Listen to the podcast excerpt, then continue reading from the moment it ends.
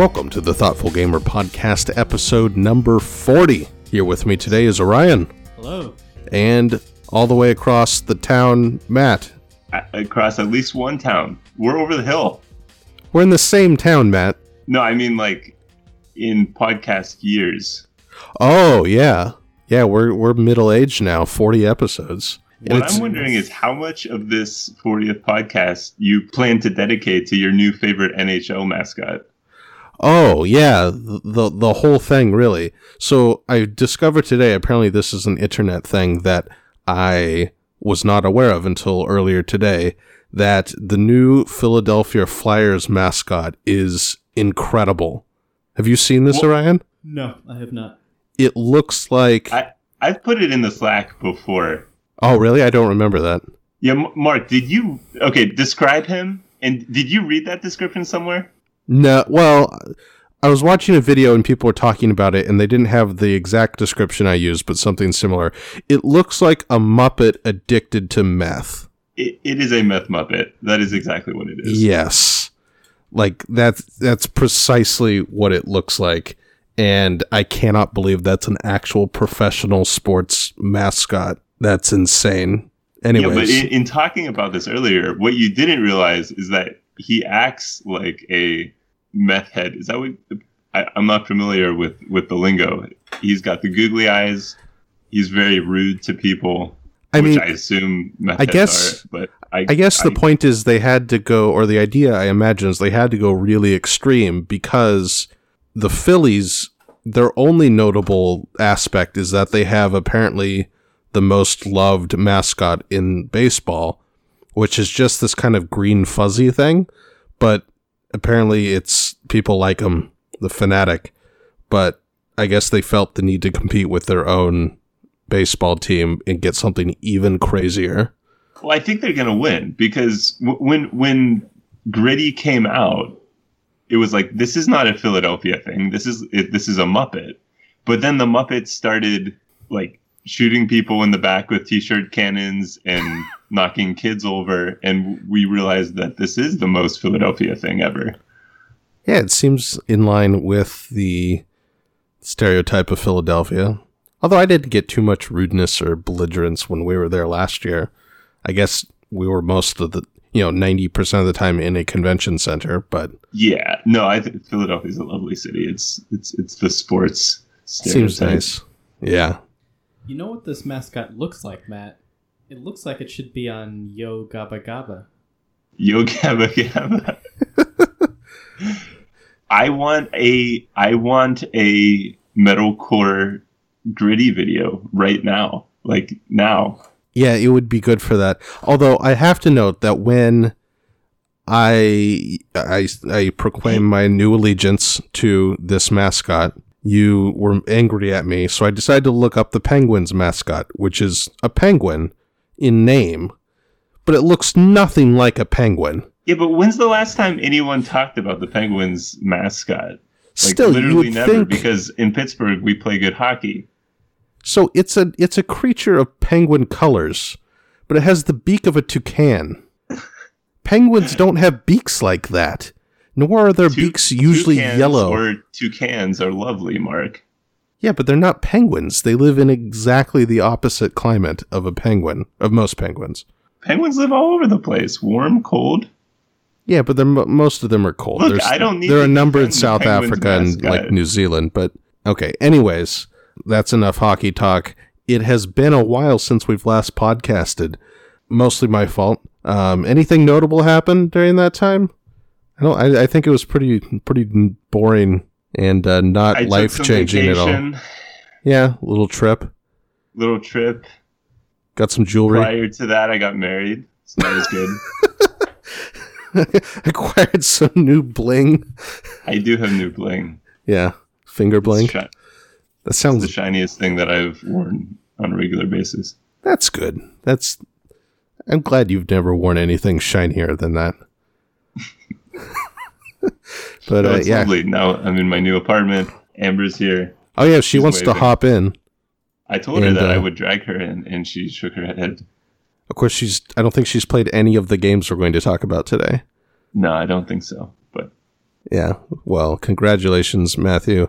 Even though I already congratulated you because I was there. All right, let's talk about board games. We are going to be talking about area majority games today, specifically area majority. Uh, I mean, a little bit of area control, but I want to focus on the majority games just mostly because we've been playing, uh, we played a couple of them recently, and we've been talking about them quite a bit. So first, what is area majority and how does it differ from area control? How I would define it is that area majority gives you points or bonuses or some kind of positive gain, not just for ha- being first place or having control of an area. So in other words, you would get some kind of bonus uh, for being the second most or the third most there. I don't know.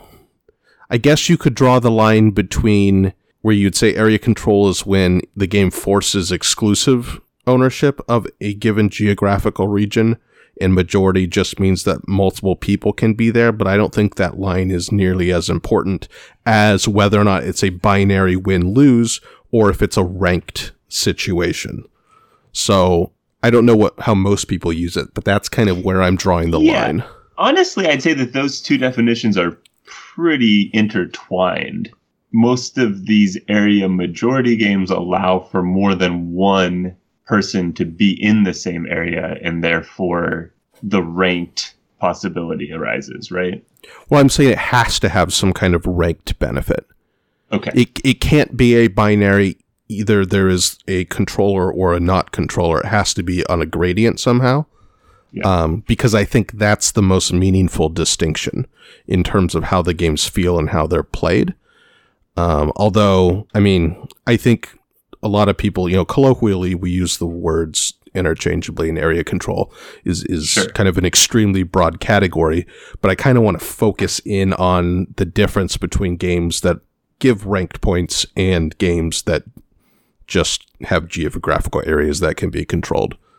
Uh, so the area majority games that we've played, that we've been playing recently, are El Grande, probably, from what I understand, the original area majority game, Dominant Species, which is one of our favorite games, and The Expanse, which is a new one that we've gotten from Jeff Engelstein, uh, which has this area majority concept very reminiscent of El Grande, but it integrates uh, card-driven war game mechanisms as part of it. Some area control games that I thought of just to give an idea of kind of how broad area control can get as this as this mechanism. Uh, the ones I thought of: Small World, Twilight Struggle, Twilight Imperium, Inish, Blood Rage, Risk, Diplomacy, War of the Ring, uh, nineteen sixty, The Making of the President, and Go. I guess it could be said that Go is the ultimate area control game, or at least the very first one, because it is entirely about controlling large portions of area, uh, which I guess makes it somewhat unique from later Uh, area control games, which are largely about battling over discrete or like single points. Go, you surround areas and therefore control them. Yeah, uh, that that one's unique as well in that once a piece is placed, it remains where you put it. So y- you're fighting for control, but you're not actually like bouncing the other person's piece out of a region. Well, you are. If if you actually surround a piece, it it gets removed from the from the field. Oh, okay. Yeah. I guess I don't even know the rules. It's just a lot of the time you get to a point where both sides know how that will play out, so it's not advantageous to spend a turn starting that to play out. But if one side does, then the other then then there's just a bunch of force moves and you resolve it, if that makes sense. So when we're talking about area control, I'm usually talking about games that have some kind of geographic aspect to it. I mean, you could you could argue that Ticket to Ride, I guess, is an area control game since you're controlling these route areas. You know, it's it's on, it's mostly aesthetics, how, you know, that they're long strings instead of like a single, you know, it could be a hex. It wouldn't make much sense thematically for Ticket to Ride, but you could have hexes of various, you know, control values rather than this needs six trains. It would be effectively the same game. Again, you have the problem there where you're not actually removing trains. Well, I mean... But yeah, with that, you never move a train. You never remove a train. You don't get any lasting benefit for holding something. Yeah, so but I still think it has the geog- geographical aspect to it. it. It's maybe worth kind of pinning down the wider genre here. I mentioned this to, to Amber earlier, and, and she asked about Catan. I mean, Catan has the area... It has the geography that you're you're kind of bickering over, but it, it takes place very slowly, and it's not really about the, the area control, even though yeah, I mean, important. It has the it has the non-adjacency rule for um, settlements. Is that what the little ones are called? Settlements? It's been years yeah. since I played Catan. Yeah, and you can, which block, I guess is a little bit fight over getting to a certain point to prevent someone else from going through that point. Sure, and that's where I think like area control is often used, and I think it is in Catan, is just like one of many different mechanisms in the game. I wouldn't call it yeah, Catan okay. an area control game, but that aspect of that. It is area control. So to me, area control as a phrase kind of, in my mind, encompasses a very broad mechanism of when you're fighting over geography, whereas area majority seems like a very specific type of mechanism in terms of like ranked geographical control. Does that work for you guys? Can you repeat the last two or three sentences? Sure. For me, area control is often just one of many different mechanisms in a game, and it just comes down to fighting over or conflict over geographical spaces, whereas area majority seems to be something much more specific about kind of this ranked control, um, where points or benefits are given out based on first, second, third presence in an area. I think that that... That works for me. I might break it into to a third category of, uh, you mentioned Small World earlier, where or, or Risk, where it is very much kind of a shift, shifting bounds of control. I might call that area control proper, whereas a lot of these other games, Twilight Imperium, Blood Rage, even Diplomacy, I think War of the Ring, war games in general, I would put into the, what you were describing as have that area control is one mechanism in the game. Yeah, I, I mean, we might feels d- unique in, in that group. Really? What what makes Risk unique for you?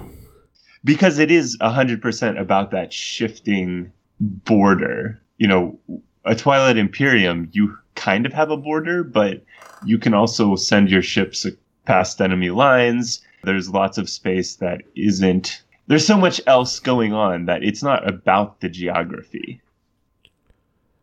The geography is, is the field that you play on, but Risk is about the shifting lines. It's about... It's one hundred percent about controlling space. Yeah, I mean, it's more simplistic, I suppose, in that that is kind of the only thing going on. Is a little more of a of a com- complex game than Risk, but it is it's still the same thing of...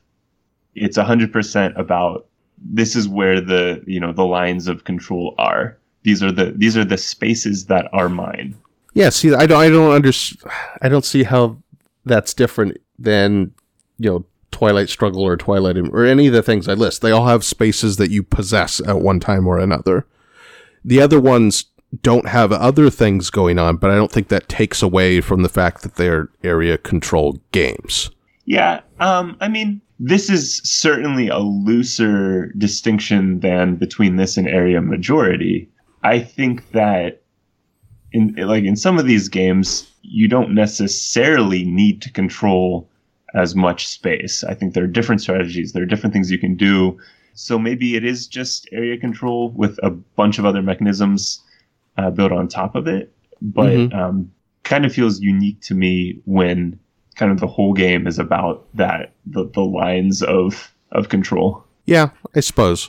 But anyways, moving on past the definitions, the reason I think that this distinction between area control and area majority is interesting because area majority games feel like, to me, essentially geographical auction games, whereas area control feels more rooted in abstract games or war games. So area majority games, you know, the three that we mentioned, feel much more like they have Euro lin- lineages rather than abstract or war lineages. They feel like they're coming off of an auction game just with a map rather than a game like Diplomacy or Risk or Go. And the primary reason for that is that when I'm playing an area majority game, I'm often thinking more in terms of uh, resource efficiency, where I'm thinking, okay, what is the number of points that this particular cube is giving me? Or how can I be more efficient with how I'm allocating these cubes? Whereas in an area control game, I'm thinking more of efficiency in terms of my actions and the tempo of the game. And I guess more direct reacting to other players rather than reacting to kind of the board state of how things have changed. I guess those are fairly fairly nebulous distinctions, but the, the two different styles of games very much feel completely distinct to me in terms of their approach, or in terms at least of my approach when I'm playing one. I see where you're coming from, but I think dominant, well, all of these games are much closer to a war game than, say, Viticulture or Agricola or some other kind of standard Euro. But don't, don't they feel more like an auction game to you? Like, specifically because you're essentially, when you move cubes into, or whatever they are in, in the game you're playing, into a particular area, you're essentially bidding for a certain point result out of that at different points in the game. I, I suppose at, like, a tactical level that's true, but I the way it feels, it's... It feels like a war game. It feels more like Twilight Imperium than some, you know, engine building game. Yeah, I guess that I'm not necessarily comparing it to engine building. I guess it specifically does feel like an auction to me, which I suppose you could argue that anything with area control is an auction. It's just whether or not it's a binary or a tiered result. But I'm thinking, I feel like I'm thinking much more in terms of my resource efficiency. Uh, again, not necessarily with engine building. There's not a whole lot of snowballing in the, in that sense. It's still a lot more conflict-based, but it's less conflict-based when you have strategies that open up to you where you can maybe uh, sneak in and get second place in a lot of areas rather than fighting over control of one particular area, where you can be a bit more passive and a bit more... Yeah, passive, I suppose, in yeah, how you distribute your cubes. Yeah, probably the right word. I'm not sure I'm on board with you, Mark. Uh, I think I see where, where you're coming from. Um, I'm going to bring up a specific one. In, in our recent plays of The Expanse, I think you, in particular, did a good job in both games of recognizing that you don't need to outright win any areas. And like you said, that... the strategy kind of opened up for you to just play well in a lot of areas rather than really dominating a couple areas. I don't know that I would say that that's like categorically different than a game where you're just going for outright control. It's just a matter of how much control you're going for. Think about it this way. Like when you look at a game like El Grande or The Expanse in particular, you have this bucket of cubes and... more or less, a large portion of them, if not all of them, are going to be out on the map at the end of the game. And what you're doing throughout the game is just trying to get the highest expected point value out of each of those cubes, given that they're going to be on the map. And the game is just different barriers to you moving your cubes wherever you want, and extra costs and such for different types of movement. But everyone's going to have their cubes out there. It's just a matter of allocating them efficiently and then being able to do that within the other constructs of the game. Yeah, I think that what you're describing is more specific to individual games than to area, area majority as a whole. Because I think about how that works in El Grande, where there is more moving of cubes, versus The Expanse, where it's really more about getting all your cubes down and then manipulating them at very specific points. You're really not moving cubes all that much. Right, but I don't think you have to move them. You're just getting them onto the board. I don't know. Your example sounds a lot like Twilight Struggle. I, I okay. I think you're trying to make this point, and you're abstracting things out so far that it's become this nebulous, almost contrived construct that you're arguing. I, uh, like, I don't know. The idea of you have this many resources to allocate across the whole game, and you're trying to get the most points out of it. I mean, that's like seventy percent of board games or something, or any game with victory points. Right, but I'm not saying that you need to use the resources. I'm saying you geographically have to distribute them. That's specific to this kind of game. In other games, the resources may be more specific to actions, where you have to, each action needs to be super you, efficient. I think you face the same problem in Risk, though. You're you're each turn you're given a number of units to distribute to the you know the, the the places on the map that need those units, and you have to wisely distribute them. The problem is a little bit different because you're not directly placing them for control. You're placing them for power to attack or defend. Right, and that's what I'm saying the distinction is. Oh, okay, okay. Um, so... In other words, the the reason okay, it feels I, I, like an auction to me is that in an auction game, you're going to have a specific amount of money, and you want each of those marginal dollars to have, you know, if you play correctly, you're distributing those dollars in order to get the highest expected point return from them. That's where the parallel feels similar to me. I think ultimately Orion's right in that every game has a specific number of some kind of resource and you're trying to get a high expected output from them. That's basically every game. But these area majority games seem abstracted at their core. Like you can see the bucket of resources and you see the expected point value when you put them out. And the kind of limiting, the, the most limiting factor seems to be the number of cubes you have rather than in, say, an abstract game like Go, where the limiting factor is specifically your actions. So in other words, if you do not spend a single action well, that can turn the tide of the game, which is more just, you know, feels like it's moving along the lines of war games more. I feel like action efficiency is a little bit less important in these kinds of games rather than kind of ultimately positioning yourself for being efficient with your resources. But the more I talk about it, the more the line seems really thin. So maybe I'm talking myself out of my main point here. That's what I would but say. I think I would it's, say at best I think it's, there's a thin distinction here. Yeah. It's one of those things where I, I, I feel like it's something distinct or relatively distinct. But it's and, it's and hard again, for me to I, I'm explain gonna why. Say again, I think that it's more dependent on the individual games because I think you're right, maybe in El Grande, but in, in The Expanse, it's not so much you have a certain number of cubes and it's just how to use them right. You can gain a huge advantage by getting more cubes out early, as I did to great effect in the last game. In Dominant Species, there's just a lot more going on that I don't I don't think I agree that it's it's really about managing that finite number of cubes. Yeah, there's more going on in Dominant Species. Yeah, I think Dominant Species is the least like the others of those three. I think what you can say is that all of these games involve placing your troops or influence or cubes or whatever onto the board in the geographical distribution.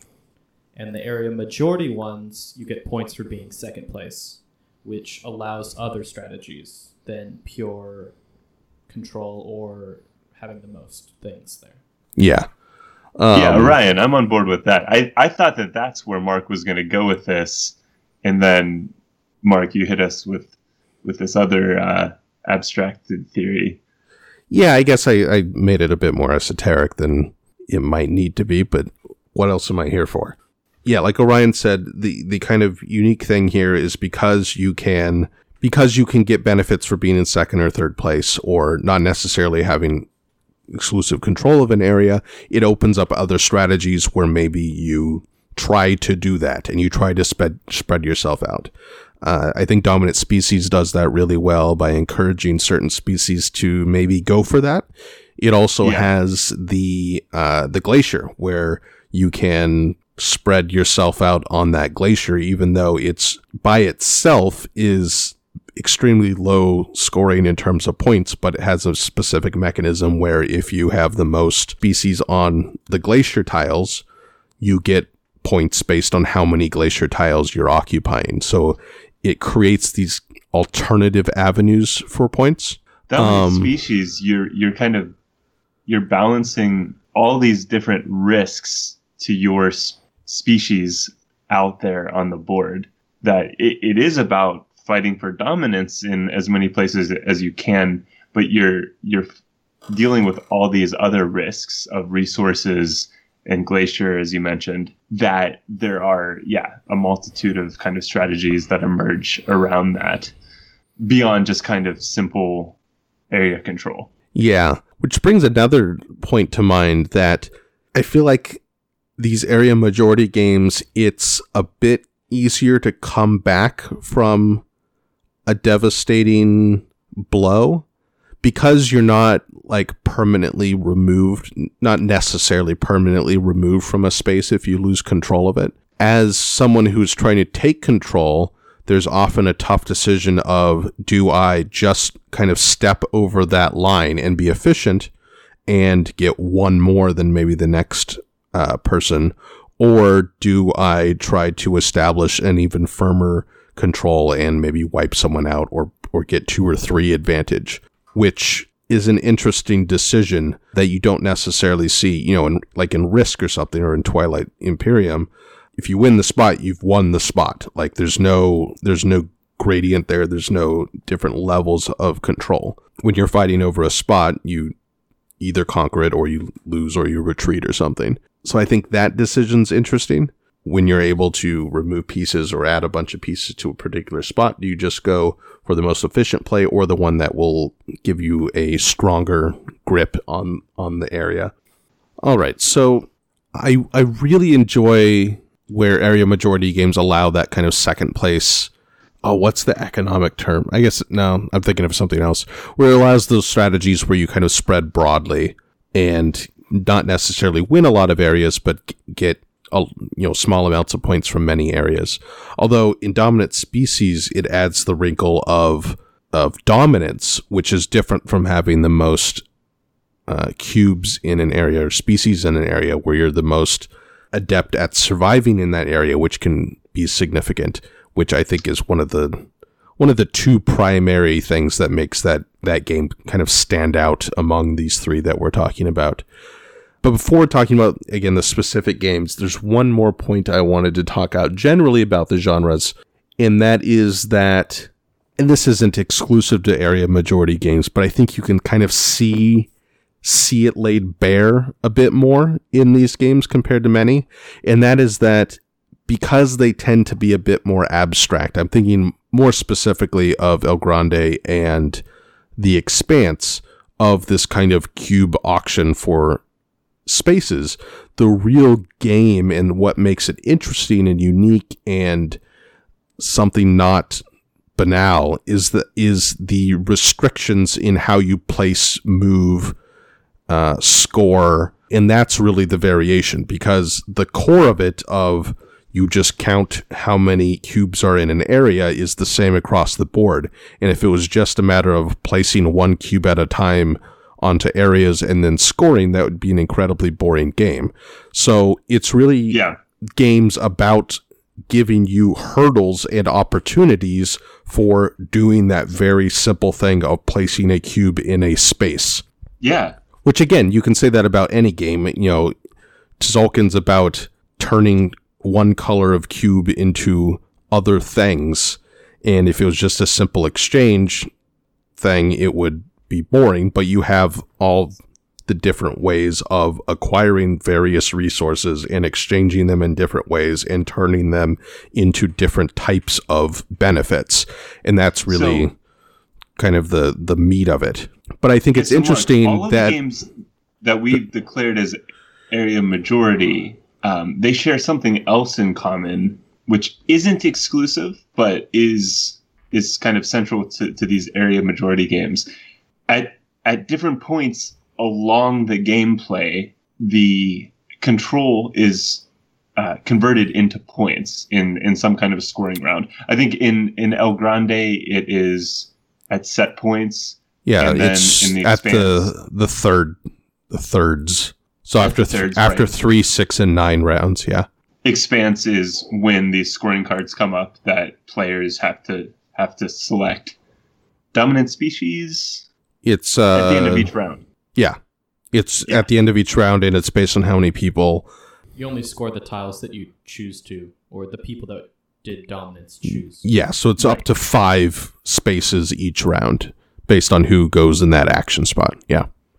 Yeah, so I think, and, and maybe this is also kind of tying them back to Euro games, there is kind of a, there's gamemanship around getting in good position and then timing a scoring well um, mm-hmm. to, to collect to collect on, on, on the scoring.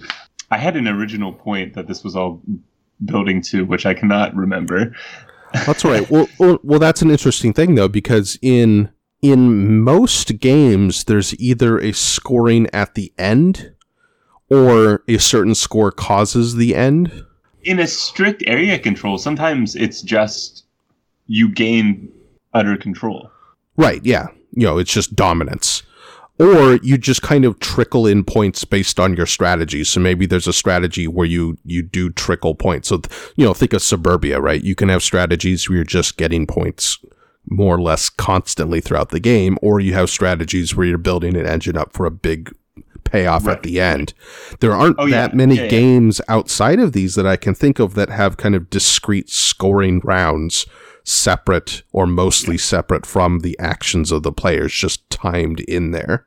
Yeah, I remember my point now. Um, basically, because these games have some sort of map, uh, this more complicated area majority minority exists, and it works up to certain points of scoring. That's the central kind of conceit of the game, but the the building of the game out from there is what makes each game so unique and so interesting.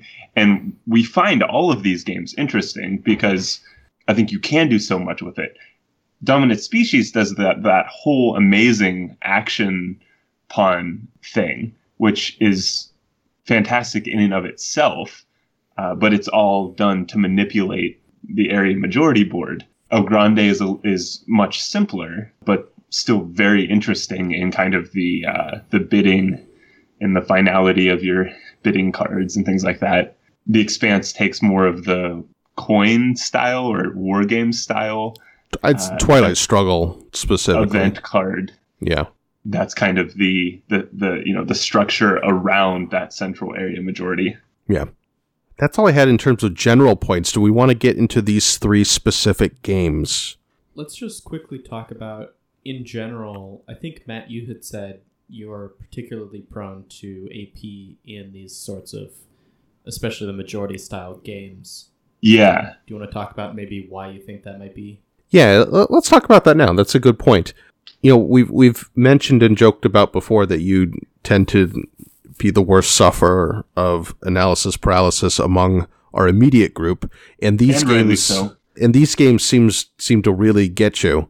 And I'm curious if you've thought about why that is. Yeah, so I think in improving um, in analysis paralysis, I've kind of learned something about what it is that, that makes me struggle so much in making decisions in, in some games. I think the the key thing in these area majority games is you're playing on these weird margins everywhere. So, you know, as you said, Mark, you never have to have complete dominance. You can play in a way where you you just do well in a bunch of areas, rather doing great in a few areas. Um, so what that does, I think, is it makes it harder to decide on the optimal play, because the optimal play is hidden behind so many layers of, and it's also at some future time, because you yeah don't necessarily yeah know where in placing my cu- cube will I actually get the most efficient benefit from in the future at different times based on what everyone else is going to be doing in response to what I'm doing. I don't know. In a game like Twilight Imperium, it's, you know, it, it's super complicated, obviously, but you're going for more objectives. Like, on this turn, I want to get this planet, or I want to establish dominance on this border so that I'm safe. Whereas in The Expanse, it's I'm going to place two or three cubes, and I could put them on half of the planets, and that's going to affect these four-way dynamics by this tiny amount. Okay, where, what's the best play? I can just run in circles and, and, you know, in that situation. Does that make sense? Yeah, that makes sense. It's interesting because, especially with The Expanse, to me, l- less so with Dominant Species, more with The Expanse and El Grande. For me, those kinds of games, until you near the last quarter of them, it's like, okay, I'm going to get most of my cubes out by the end of the game one way or another. It seems like there's, in those games, there's always going to be a lot of fine plays. There's going to be a lot of different things I can do to get cubes out, to, to take control, or to get into scoring opportunities. And so when I see one, I just kind of go for it. And then I just kind of run through a check to make sure I'm not doing something completely disastrous. But until the game nears the end, when you're really kind of... Well, I'm also yeah. thinking about kind of the relative strength of everyone. So I'm thinking, okay, if I can target this one person or these two people, um, and then do a fine play in the process, I'll just do that. Uh, Whereas you're trying to figure out kind of the, the, the correct move among those, that kind of wide... range right. of fine moves. Yeah. Two things. I think, first of all, uh, when we originally talked about analysis paralysis, you coined the term or found the term satisficing. Found it. Which is basically at what threshold of certainty that a move is a good move, are you satisfied enough to make the move, make the decision, take your turn? Though I've gotten much better at setting that threshold in a socially acceptable level. Um, in area majority, I think those margins are just so much grayer because you're dealing with balancing complicated majority-minority situations among f- four players. I just think that those the threshold of what is a good play and not a good play is just more difficult. And you're able to say, hey, I'm going to get my cubes out. For me, it... that situation just brings the analysis paralysis. Uh, the second thing is, I think it's hard to, first of all, say who's actually in the best position in in these games where it's not obvious. Someone might actually have a certain configuration of cubes that gives them an, a really efficient board presence that is hard to recognize at times. And it, and they are games with just dynamics where there's so much pushing and pulling that it could go in a different way. So I, I find it hard to, to, to actually say, okay, I'm just going to do something that directly disadvantages Mark.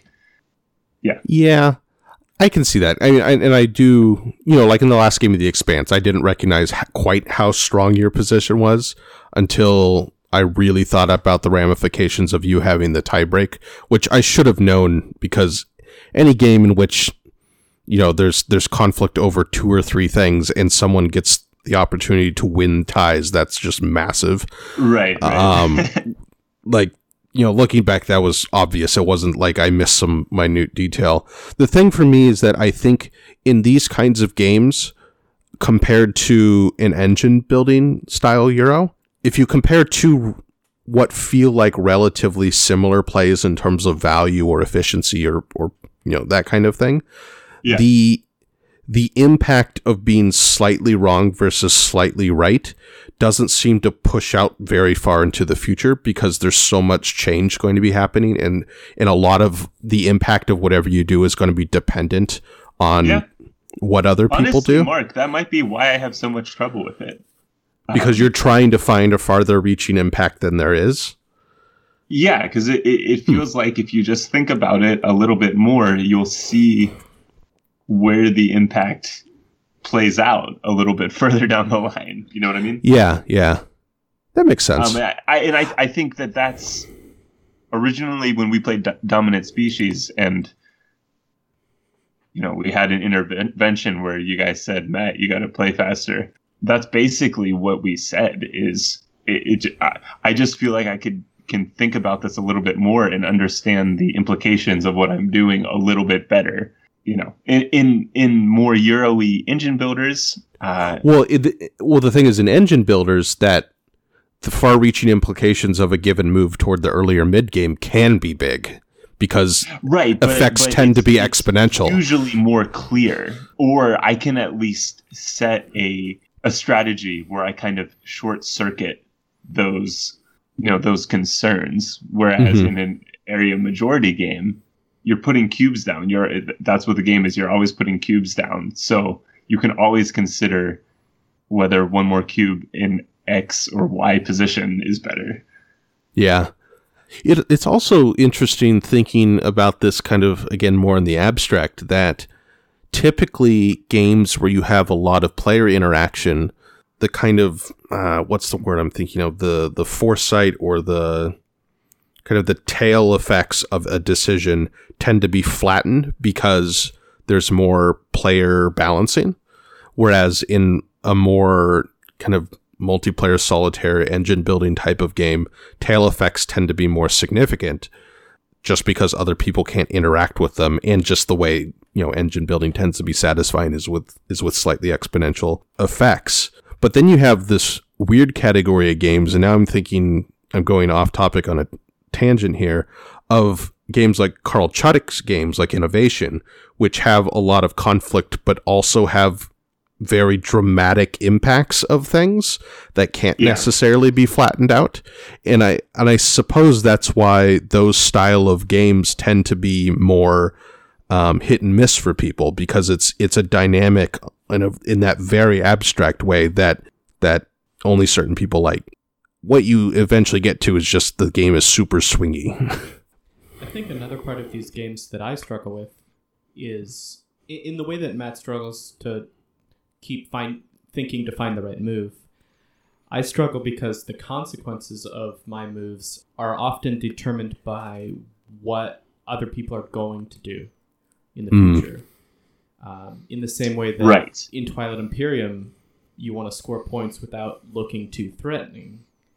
In these games, you want to score points without looking too threatening because everyone else can just come down on you and wipe you off the board, and then you're out of it. Or at least you're set way behind. Yeah, it's that psychological game, the, the the diplomatic or the political game. And I think that's maybe the biggest reason why I can't view these games as an auction of just getting my cubes down, because I'm trying to balance that, and also, given three possible spaces, which one hurts the leader. But as Matt said, finding the leader at a given moment can be hard to find because the scoring might not happen for another two rounds. And and maybe I'm just trying to be too cute on this, and I should just get my cubes out in a position that will probably score.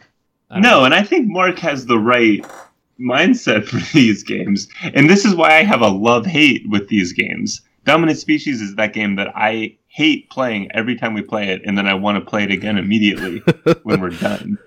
Um, well, I think I have the right mindset for playing quickly. Your mindset of just like, we're gonna, you know, we're gonna do basically these things, but we're gonna just get some cubes out, and then when it crunch time comes, we'll we'll figure out the details. I think to a certain extent that's what you have to do, and and I'm really bad at doing that. Well, and also so. in the in the political dynamics, I tend to just gut roll those. Like, except at Twilight Imperium, there's there's a little bit more kind of granularity in, okay, can I Can I sneak out this particular objective or these two objectives to get into a winning position? But I tend to kind of look at the board, think about the powers that they have, or like the potential, you know, how easy it's going to be for them to come back from something, or who do I think is poised to score a lot of points in the next scoring round, and then just kind of make a gut decision on who I should target in relatively, you know, even decisions otherwise. Which, I mean, like I said, it's the right way to play if you want to play quickly, but I'm not I don't feel like I'm particularly good at these games either. I would say that Matt often does I don't either surprisingly well or quite well in these games. Yeah, I guess I have. You know, I mean, I you won the mm-hmm. Expanse. You do. You usually do well in Dominant Species. Yeah, I've won and come in second place in Dominant Species. I think I came in second the one time I played El Grande.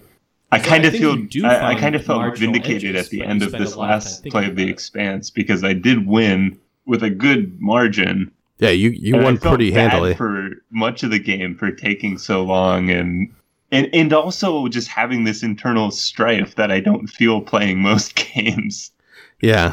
And then, you know, anecdotally, you win the game and then you're like, ah, it was all worth it. I was right to be in that mindset. Well, again, going a little bit off topic, we the the next game I, I might be trying to review is is an engine building deck builder. So, well, that's a relief. That, I, that we can play on Thursday. Although a, kind of a weird one.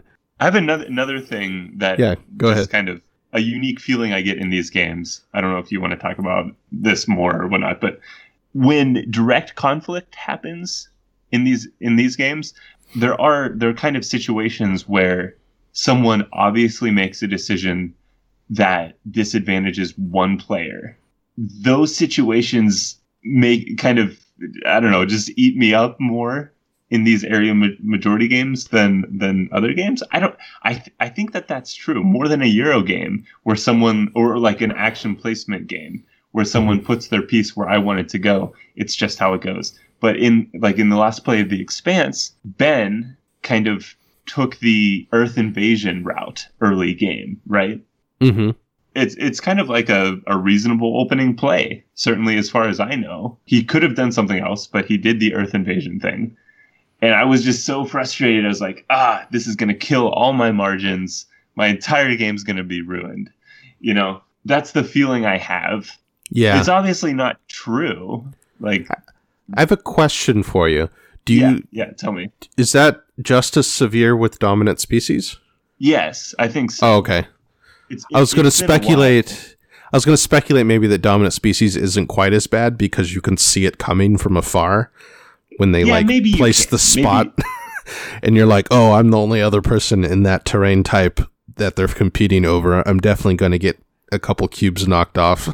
No, I think I think the I think the feeling is very similar because you're just you're thinking like, OK, Orion is making a decision where it doesn't really matter to him. He's going to remove somebody's cube. Yeah. And then when he chooses your cube, you're like, you know, you could have just as easily choose chosen Mark's cube. Why do you have to choose my cube? Yeah. In retrospect, it, it's fine. And in retrospect, it's like, obviously, that's the meat of the game. And thirty of those situations arise and even out in the course of the game. But for some reason, in, in these games, that maybe I just get more emotionally involved in these games than any other genre. I mean, cubes are pretty emotionally investing, so. It's hard not to project your emotional being onto a cube. I mean, it is the most empathetic shape. I just made that up. Well, I mean, it wasn't a friendship sphere or something in Portal. Oh, yeah, right? Yeah, companion cube. Yeah. I forgot. I, I just, I just, I, I wasn't even thinking about Portal, but I just made the same joke as they did independently, so I feel pretty proud. I think for me, the most frustrating part of all of these majority games is that I can kind of randomly be screwed by someone as a splash effect of they're not even trying to attack me necessarily. They're just trying to do a thing. But like Matt said, they they chose this planet instead of that, or they chose this cube instead of that. And as a result, I might lose a huge amount of points or board position by an action on their time that was more or less a coin flip. And I think that's especially true of El Grande. I, feel like I, I suppose species, I can usually, or more often, see the risks and mitigate them or plan around them or something. Whereas, and there's a little more room in in Dominant Species. El Grande is a very small country. Well, the Dominant Species, you have the counterplay kind of in the hypothetical, right? So if they put an action upon on a particular action and you're pretty oh, sure right. that that's going to hurt you, you can make the counterplay before the actual damage has been done sometimes, yep. which, which is, is interesting, brilliant. Right? Yeah. I mean, yeah. From a, from a gameplay kind of narrative, you know, imagination of the mind perspective, I think it's brilliantly done in Dominant Species because you're kind of playing out a scenario in your mind as people go around placing their actions, and you alter how that narrative plays out before it actually plays out. You know, it's like a collect, it's a collective programming track effectively, uh, which is awesome. I love got to play Dominant Species again. Now I just want to play Dominant Species. So I think in terms of the like emotional experience of playing the game, that frustration in El Grande feels similar to how in Churchill you just sometimes you just can't win an issue that you really want to. Right. And it's almost you obviously you're trying to score points, but it's almost more about not being in other people's way. It's also an interesting dynamic in that that problem should be reduced as the players get more experience because they'll be able to better recognize who's in the lead or who's in a better position. And again, kind of flatten out the points, the potential points on the board. But then it's a matter of when that happens, does the game suddenly get very, very dull or not? Which is much harder to analyze how that you can avoid that becoming dull um, or how you can create a rich experience when the players are more experienced. Yeah, and that kind of goes back to a thought I've had about some other games. Maybe not these, but some games I think are better when you make some mistakes, when you're only playing eighty-five percent optimally, which is very different from the mindset going into a pure Euro where you're just trying to grind out every point of efficiency. Right, yeah. Which, man, I wish... We, we've mentioned this a couple times before, and I wish I had more, I don't know, experience or knowledge or just was able to formulate some way of analyzing that in deeper rather than just pointing out that that is a challenge that games have um, or certain games have. But that's kind of the ultimate reduction of this style of game is that it ends up being more or less a tie on potential points scored until someone arises at the end through, you know, luck of how the turn order played out or something dumb like that. Or maybe it gets really nuanced and, you know, people can, can see further into the future of how consequences of things will be out, and that becomes really rich and engaging. It kind of reminds me of the idea from Interstellar where the robot is only ninety percent honest or something because they decided it's easier for humans to work with it or something like that. Oh, I don't remember that. I've forgotten much much of that movie. Anyways, the, the robots had an honesty setting which was some percentage between zero and one hundred. And then I think one of the last lines in the movie, he says, let's bump that up to ninety-five. Yeah. Let's talk. I We've talked about El Grande and Dominant Species pretty much at length before. Let's talk about The Expanse as a game, because I've played I've, it. We played it three times or two times. I can't remember.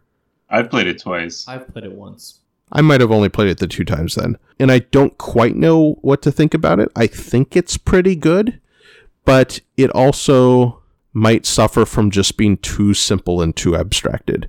I don't know. If it, subs- if it suffers from one thing, what you just said about these games in general is is so true. It's basically a tie in potential points until some finagling at the end, I think. Yeah, that's what I'm saying by being too simple, is that it can often be really... Let me put it a different way. In Dominant Species, you're fighting over different axes of control and fighting over different ways of establishing that, um, right. which is an interesting puzzle. In El Grande, you have this kind of round-by-round tactical thing going on where you're just trying to squeeze out some benefit from each round and set yourself up for a scoring round. In The Expanse, it feels often like, well, this play will let me place three cubes, and this play will let me place two cubes, so I'll do the one with three cubes. Yeah. Or if I do this, if I take the points here, or if I take the card and get the points here, it's going to give this other person a really devastating event, so I can't do that. which is the same kind of thing that you see in Twilight Struggle, but it doesn't feel nearly as tense as Twilight Struggle. It just has, okay, I'll choose a different card, because you're not locked into playing that card at some point. You just choose a different card. And then there's other areas of decision where it's like, well, both of these cards will let me do more or less a similar thing, but this one doesn't have my my faction symbol as an event, so I'll play it, and then hopefully I'll get access to that other event later on. So it has some interesting dynamics, but they often feel like, at least in terms of which card to take, I often feel like there's one or two or three good choices, and then maybe, you know, again, one to three choices that are just not as good, clearly. Yeah, and maybe there aren't. And the tougher decisions are where to put your cubes, not which card to use.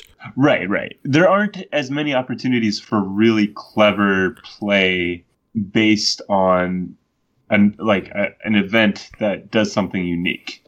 Well, it, also the events are just less imaginative. Right, right. So compare it to Twilight Struggle for me, because you guys know the game better. I mean, to me, it seems like basically all of the events in The Expanse are just particular ways of placing cubes or moving ships, which are the things that you're doing anyways. So occasionally they're slightly more advantageous in some way, but it's still pretty much, you're doing the same thing that the you cards, were doing if you were just taking action points.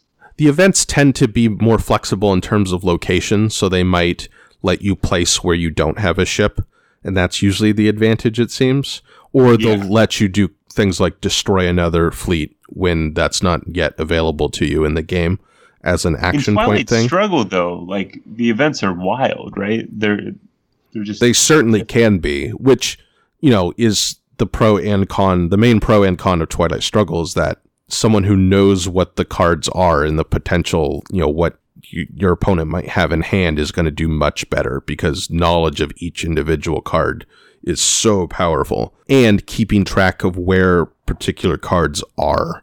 In other words, have they been discarded? Are they going to be shuffled in? Whereas in The Expanse, it's like, okay, the, the four power cards tend to do slightly better things than the two power cards in their in their events, but none of them are particularly exciting. It all yeah, seems a little bit stodgy, which so, is which okay. is somewhat disappointing. Well, it, well, we're, an even better comparison is just is just to Dominant Species, where the, the events can be catastrophic in some cases. Um, literally, one of them is called Catastrophe, I believe. Yeah, playing that event. No, it, we should point out that in Dominant Species, the events come in a different way. It's like every time a dominance you happens, you get one of those cards. If someone is dominant in the region that's chosen, which is usually the case, you if you, you take dominance, you choose a region in which you're dominant, and you get a card.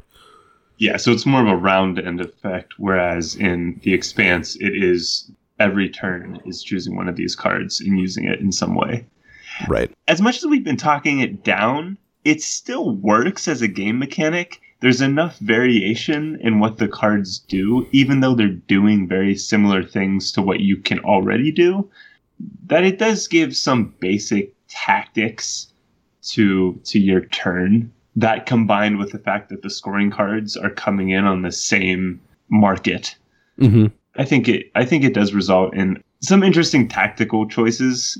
At the end of the day, I think you're right, and you're going to end up with three or two good plays, and it's maybe not worth worrying as much, as much about the details of what the cards do. Yeah, and then sometimes you have genu- genuinely interesting decisions in terms of which card to select, because maybe... You know, do you do you take the card that gives you three action points over two when the three has your event symbol on it and the two doesn't, because you typically want to keep your events on the display so other people take them? And that's kind of a hard thing to quantify, which ma- can make interesting decisions. Or do you take an event that you know someone... Or do you take a card that you know someone is going to follow with an event because you think that the benefit they gain from that isn't as significant as the benefit of you moving up the initiative track?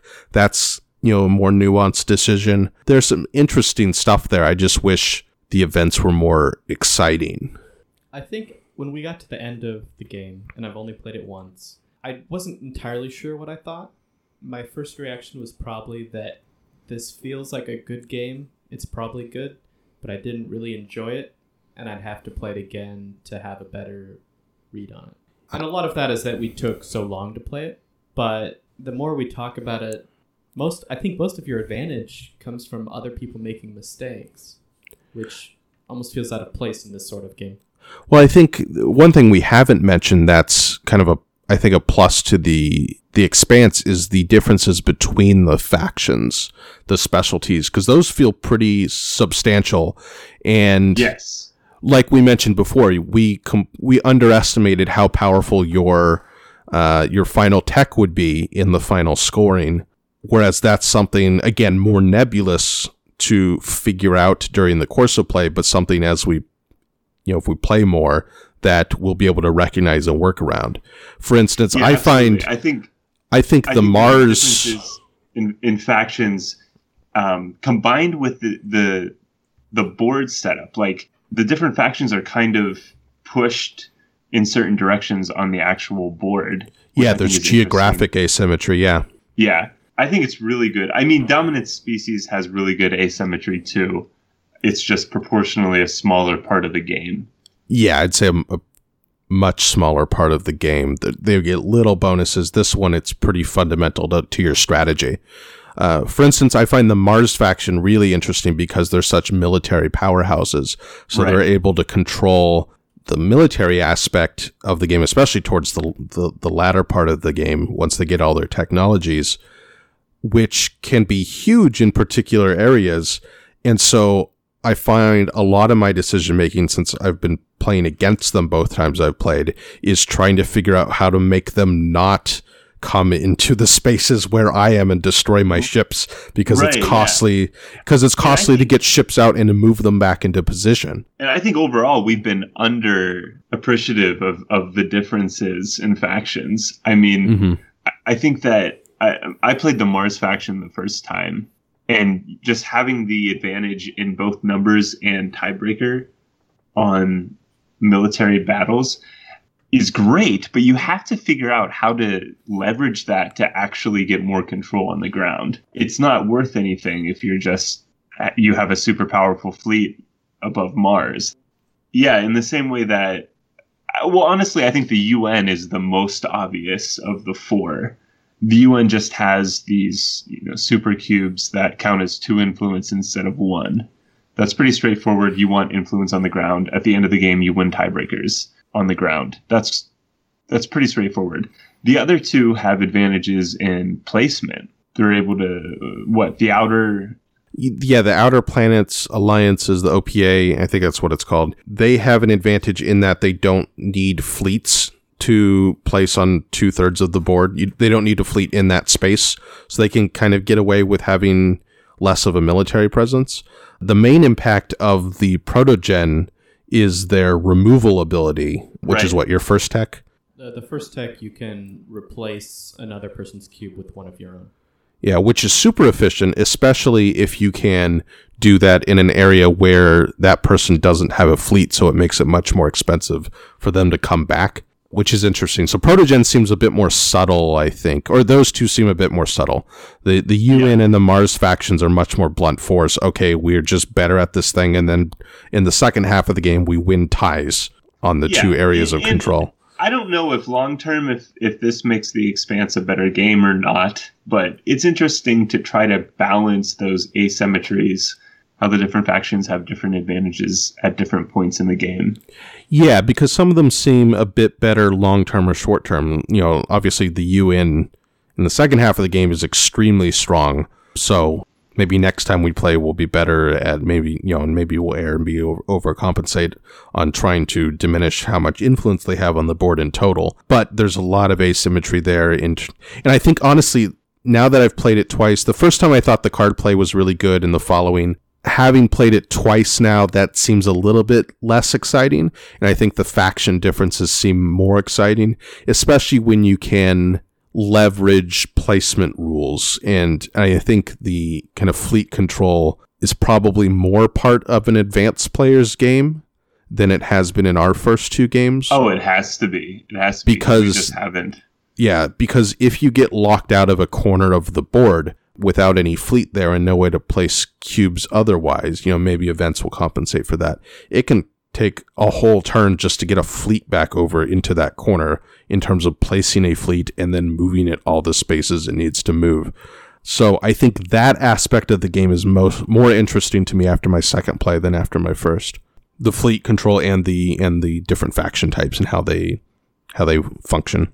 Yeah, and I mean, just to ground this back in the original conversation, this is all to get cubes on the ground, and you want a majority if you can, but if you can get second place in the region, that's great, especially if you have control over which regions are scoring, uh, which is another aspect of oh, the game. Oh, yeah, yeah. We have to, yeah, the, the, again, lifted from Twilight Struggle, the fact that the scoring cards are shuffled in and that someone has to play a scoring card to score it, made even more significant here because the person who plays the scoring card gets to choose one of the three segments of the board that scores more points, which I, I think is done pretty well in the game. Um, there's some luck in when the scoring comes up, but you kind of you have an idea of when a card is likely to show up and, you know, try to get in position. But that's yeah. that's done pretty well. I'll echo what Orion said earlier. This feels like it could be a good game if it were shorter.